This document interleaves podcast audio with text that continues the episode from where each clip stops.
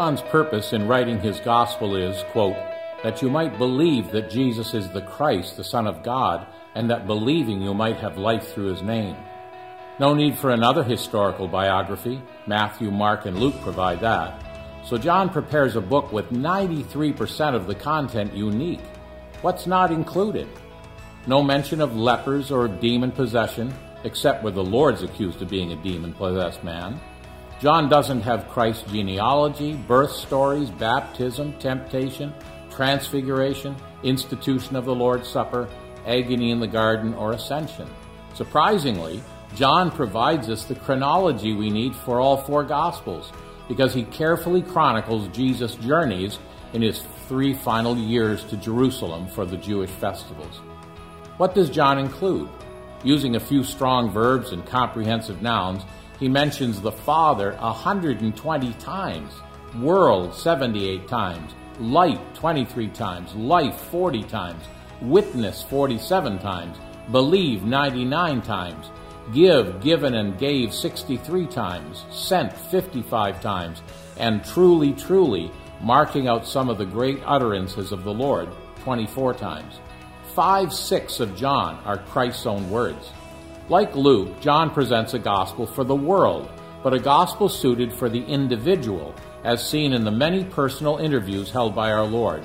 There are seven I ams in John, where Jesus takes the title of deity, but deity ready to meet our needs. It's often noted that Jesus knows. John's purpose is to convince us that Jesus is the Messiah, the Anointed One. Three offices were held by anointed men prophet, priest, and king. No man in history has filled all three offices, but our Lord did, and to perfection. In chapters 1 through 12, he's God's great prophet. What's his message? God Himself He's the revealer of God in the way that the Old Testament prophets could not be. Our Lord is the Word, the Son, the visible revelation of the invisible God. There are only eight miracles here. John uses the stronger word signs, a miracle with a message. No parables or stories are recorded. Our Lord presents himself to his own in John 1:11, but the following 12 chapters reveal that his own received him not. In fact, John 12:37 is the pivot. Though he had done so many signs before them, they did not believe in him. In chapters 13 through 17, he's the great high priest. Rejected by Israel, the Lord turns to his own who have received him, speaking to them for God, and then in chapter 17, speaking to God for them. His disciples face a world that hates them, but they're not left without resources. They're armed with His words, His joy, His love, and peace, and empowered by another Comforter. This section begins with ceremonial washing and ends with prayer, just like priestly service in the temple. Chapters 18 through 20 are the account of our Lord's crucifixion, yet we find him referred to as a king no less than 11 times. As we see him before Pilate, we wonder who's on trial. The king calmly does what he must to fulfill the scripture. He regally dismisses his own life, only to take it three days later in glorious majesty. Chapter 21, the epilogue, binds the Gospels to Acts, where the Master provides three illustrations that the church desperately needs today fishing, evangelism, feeding, shepherding, and following Christ. Lord, help us to do this. And that's our scripture snapshot of the Gospel by John. Good morning. Good morning. It's been a little while since we studied the book of John. This time we're spending a whole month in the book. And the way we framed all of these sections over the summer, this fall, and next spring, there's a lot of interconnectedness. So today, my lesson may feel a little bit like the beginning of a course and I'm bringing you the syllabus to tell you all of the things that are in this amazing book. Um, we'll spend a little bit of time, we'll hear some references and scriptures and topics that we covered in the summer, some that we just covered in the Jesus series, or they're coming up soon. Um, so I hope as we hear these verses and we revisit the themes, um, that those will start to really land with us and stick with us. The book of John is, as uh, Jabe Nicholson mentioned, it's a unique book in the gospel. It's not a it's not a chronological biography. It's not written with quite the same purpose. Um, it's most likely that this book was written by John the Apostle, who was one of Jesus' disciples, probably while he was in Ephesus, sometime before the year 100 AD. Um, seems like probably in the 80s or 90s. Um, and so, with that time of thinking, the church has already been growing. Um, he focused on just teaching us who Jesus is and helping to explain. And I love the fact that the book is almost entirely the words of Jesus. So, um, a few months ago in our creation series, we actually spent a whole lesson talking about the prologue to John and how it related to the themes of creation. Um, we won't spend a lot of time studying it today, but because it so strongly informs us who John believes Jesus is, and because it's an eloquent and powerful section of scripture we're going to read it right at the beginning to set the set the stage for this lesson. So let's read john 1 uh, 1 through 18 you'll probably know a lot of these words almost by heart. In the beginning was the word and the word was with god and the word was god. He was in the beginning with god. All things were made through him and without him was not anything made that was made in him was life, and the life was the light of men. The light shines in the darkness, and the darkness has not overcome it. There was a man sent from God whose name was John. He came as a witness to bear witness about the light, that all might believe through him. He was not the light, but came to bear witness about the light. The true light, which gives light to everyone, was coming into the world. He was in the world, and the world was made through him, yet the world did not know him. He came to his own, and his own people did not receive him. But to all who did receive him, who believed in his name, he gave the right to become children of God, who were born not of blood, nor of the will of flesh, nor of the will of man, but of God. And the Word became flesh and dwelt among us. And we have seen his glory, glory as of the only Son from the Father, full of grace and truth. John bore witness about him and cried out, This is he of whom I said, He who comes after me ranks before me, because he was before me. For from his fullness we have all received grace upon grace. For the law was given through Moses, grace and truth came through Jesus Christ.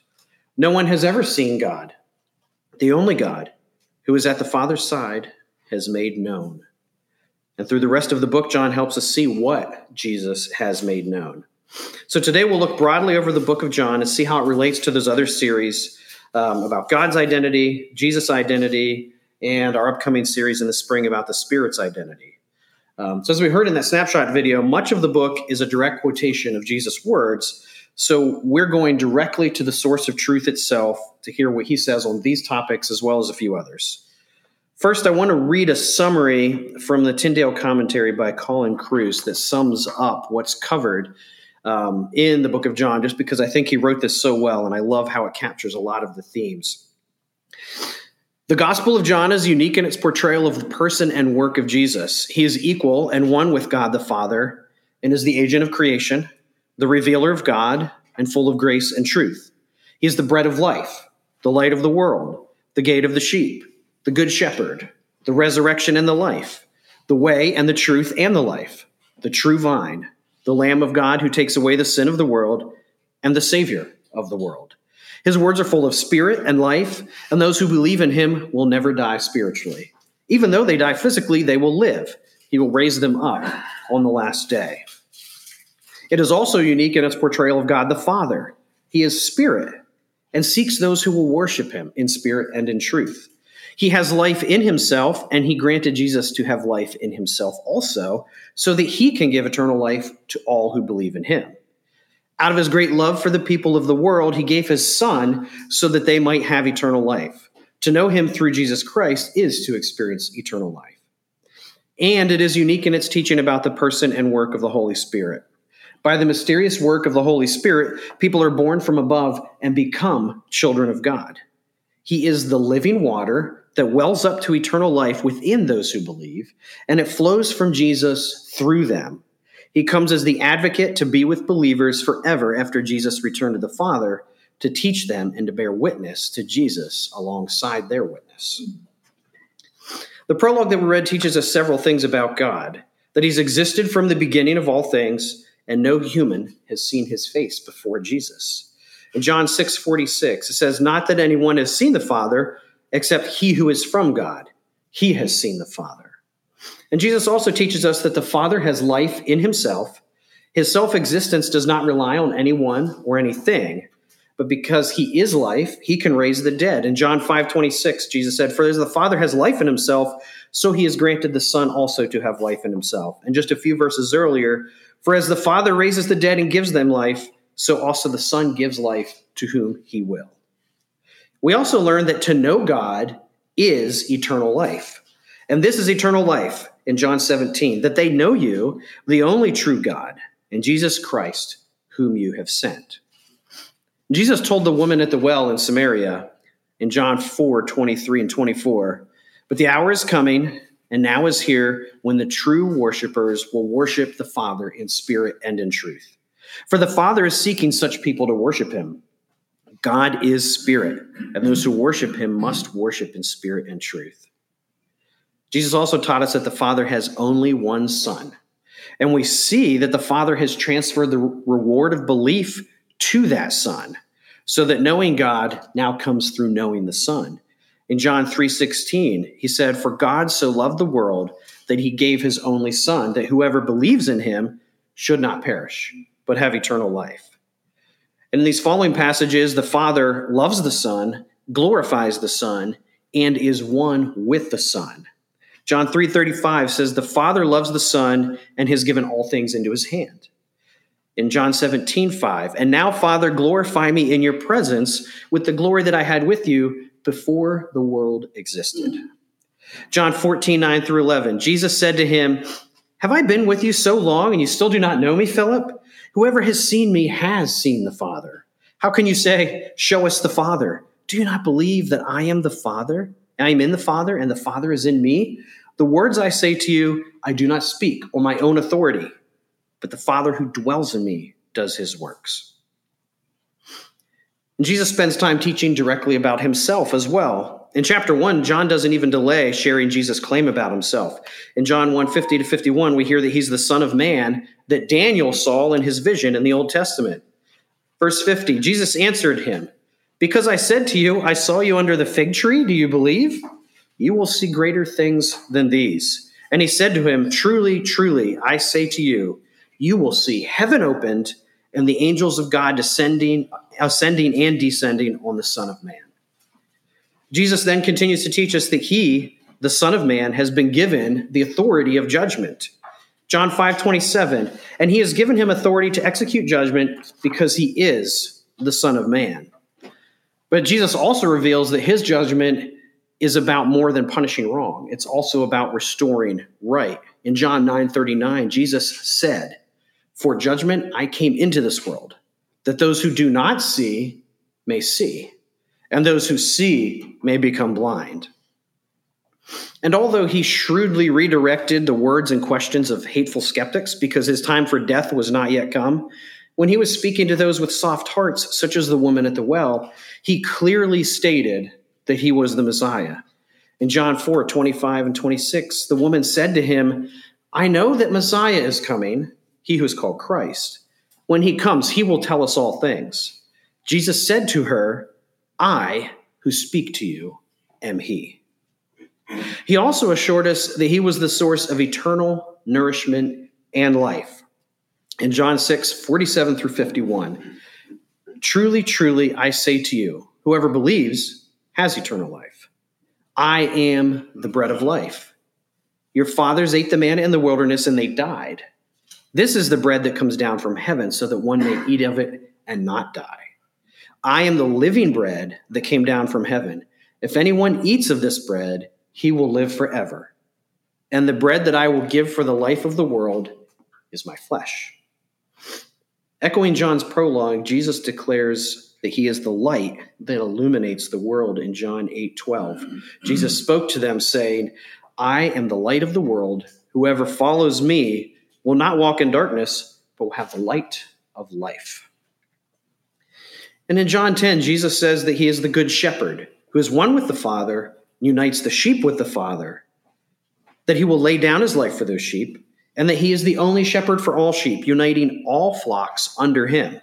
John 10, 11 through 17. Jesus says, I am the good shepherd. The good shepherd lays down his life for the sheep.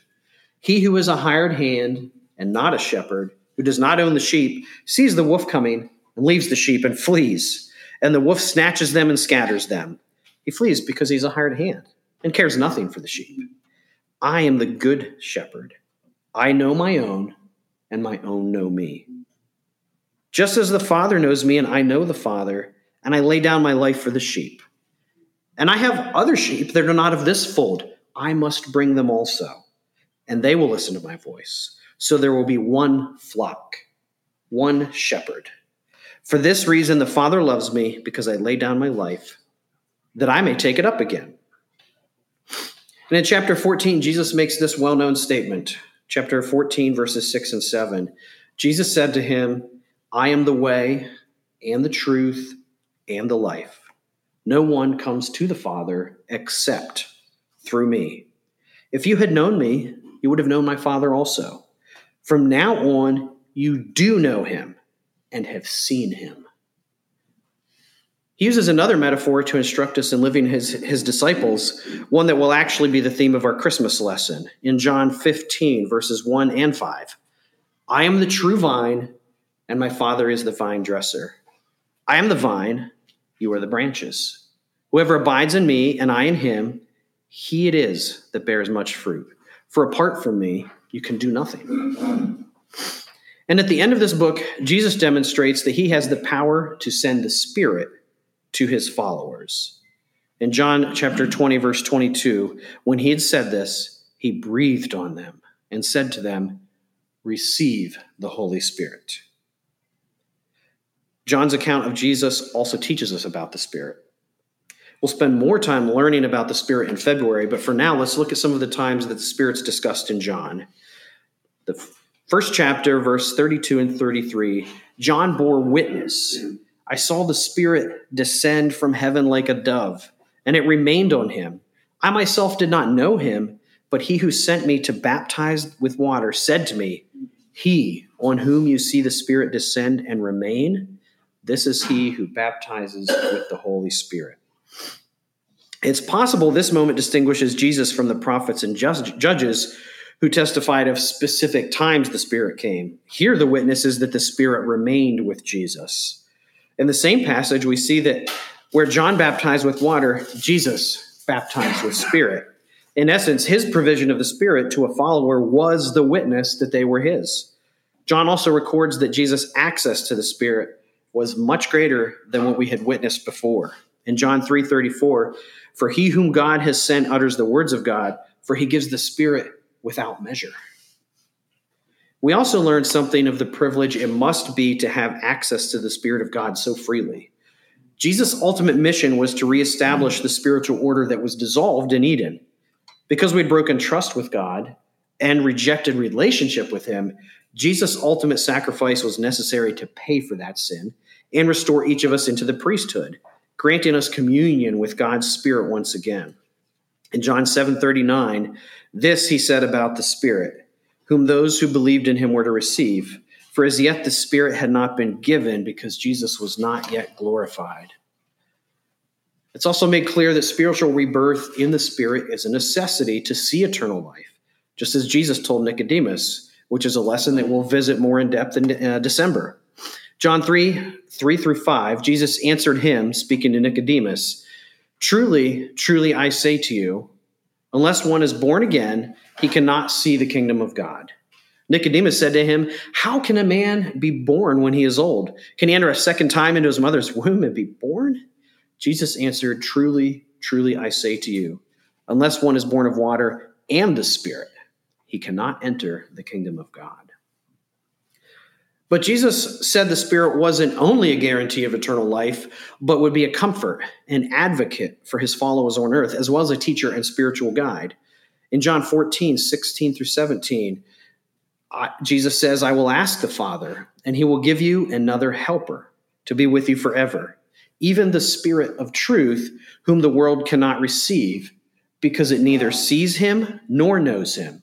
You know him, for he dwells with you and will be in you. And in verse 26, he said, But the Helper, the Holy Spirit, whom the Father will send in my name, he will teach you all things and bring to remembrance all that I have said to you.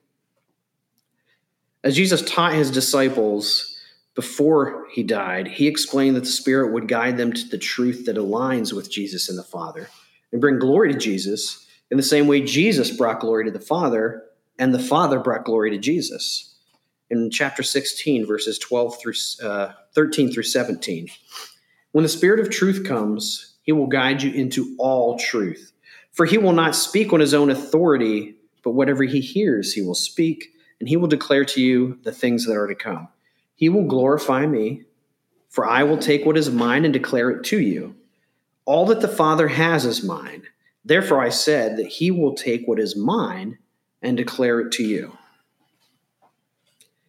Throughout John, we also hear Jesus emphasizing that eternity is now, that his presence has brought the kingdom of God to hand. Mm. Even though the last day was not yet upon the world, his followers could live fully reunited with the Father in a spiritual kingdom, experiencing eternal life in this present moment. John 5:24 Jesus says, "Truly, truly, I say to you, whoever hears my word and believes him who sent me has eternal life. He does not come into judgment, but has passed from death to life. I believe that we've also learned in our study of the New Testament that a common false teaching Paul and the other New Testament authors had to fight was the belief that following Jesus did not require any change in lifestyle or behavior.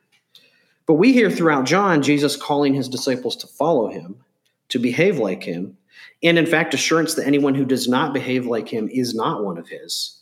He is clear that belief in him alone is sufficient to redeem, but any truly redeemed will become more like him.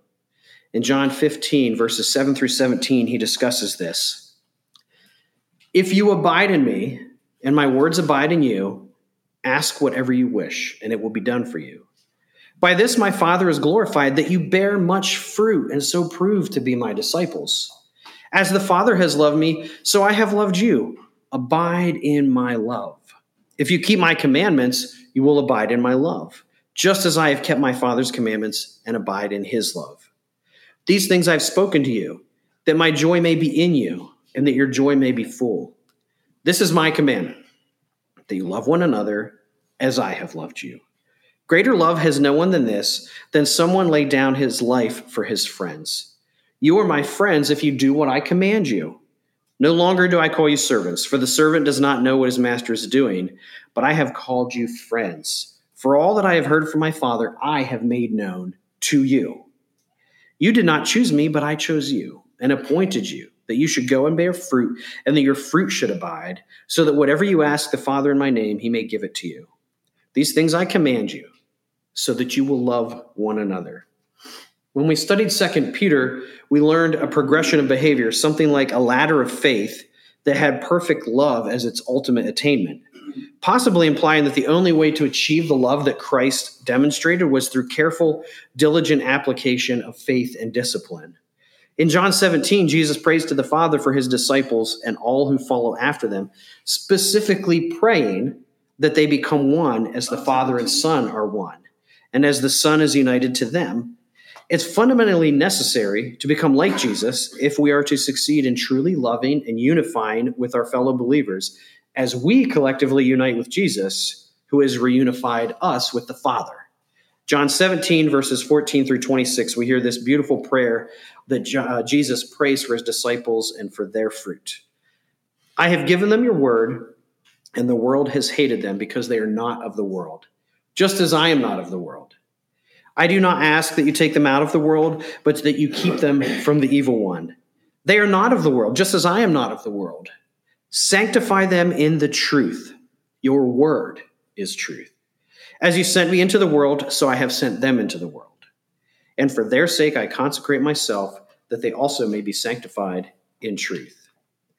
I do not ask for these only, but also for those who believe in me through their word that they may all be one, just as you, Father, are in me, and I in you, that they may also be in us, so that the world may believe that you have sent me. The glory that you have given me, I have given to them, that they may be one even as we are one, I and them and you and me, that they may become perfectly one, so that the world may know that you sent me and loved them even as you loved me. Father, I desire that they also, whom you have given me, may be with me where I am to see my glory that you have given me because you loved me before the foundation of the world. Oh, righteous Father, even though the world does not know you, I know you. And these know that you have sent me. I made known to them your name and will continue to make it known, that the love which you have loved me may be in them and I in them. Surveying the whole book of John leads me to believe that Jesus was making a consistent statement throughout.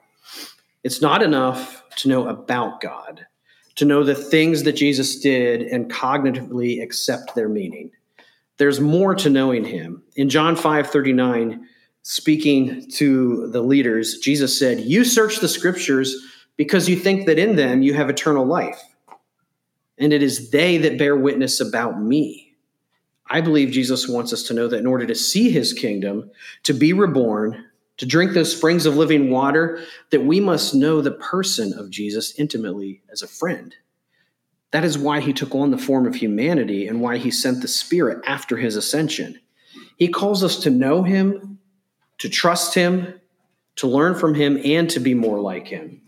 In fact, John tells us what the whole purpose of writing his book was. John 20, 30 through 31. Now, Jesus did many other signs in the presence of the disciples, which are not written in this book.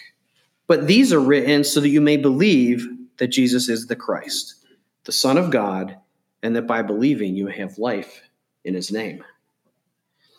I believe my favorite story in all of the Gospels reflects this easy friendship. After Jesus had died and after his resurrection, some of his disciples found themselves plying their old trade out in a boat on the Sea of Galilee, also known as the Sea of Tiberias, as the sun rose, hoping to fill nets with fish, but instead coming up empty. I've always seen this moment in their story as an act of desperate, desperation or confusion. That the wild ride had ended, and now they had no choice but to go back to their old lives, forgetting that they were fishers of men rather than fish.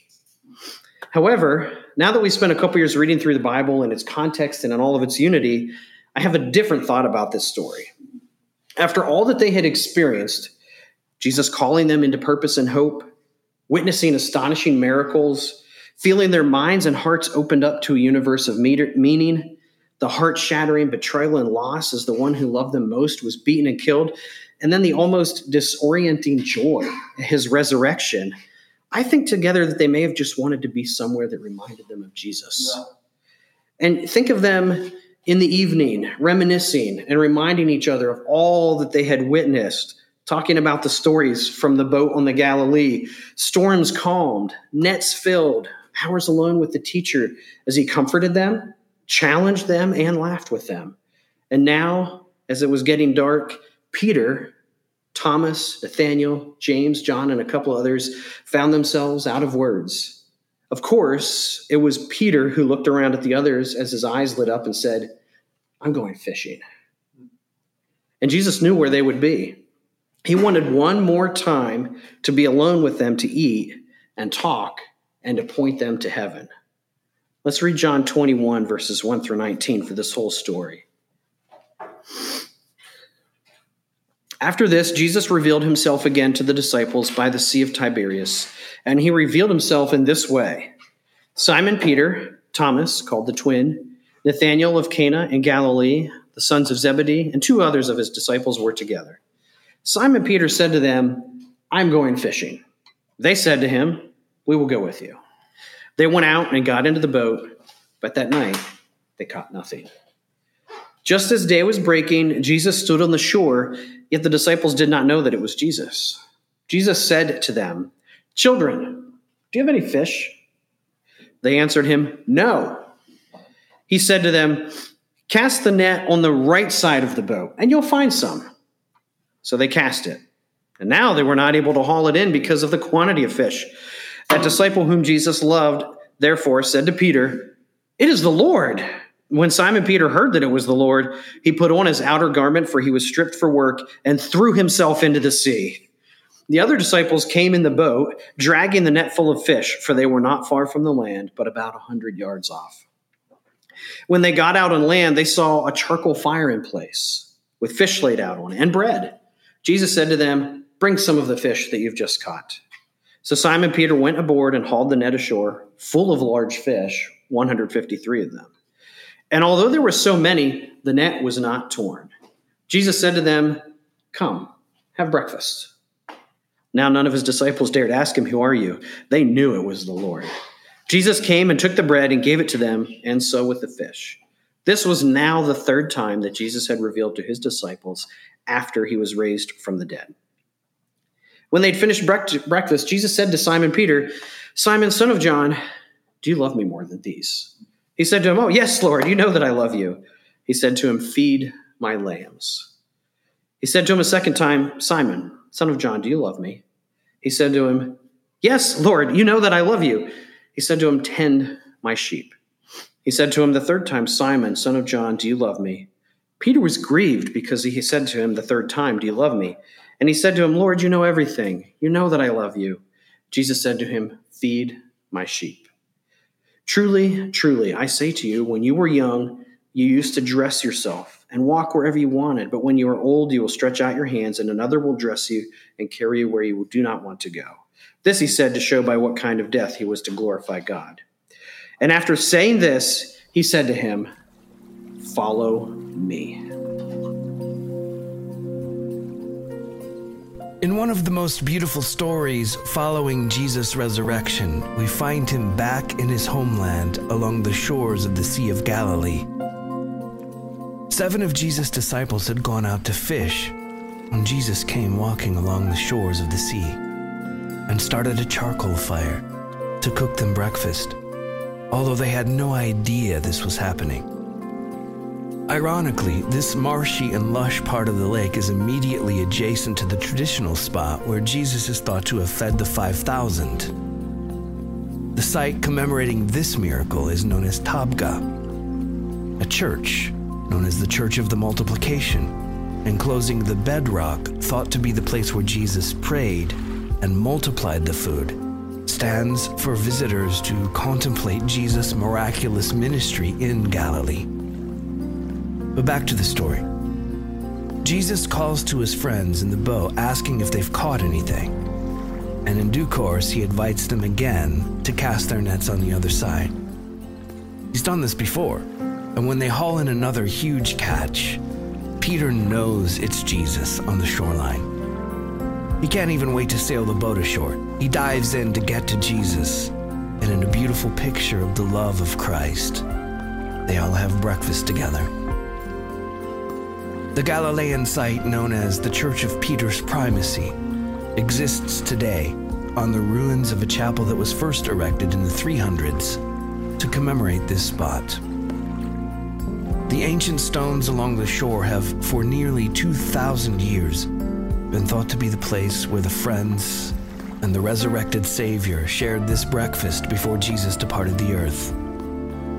Here, Jesus asked Peter three times if he loved him and instructed him Feed my sheep. The Church of Peter's Primacy and Tabgha, and the Church of the Multiplication, stand as testaments of two of Jesus' miracles, one before and one after his death and resurrection. On the shores of the Sea of Galilee, a visitor must deeply contemplate the words of Christ spoken to Peter that day. You follow me.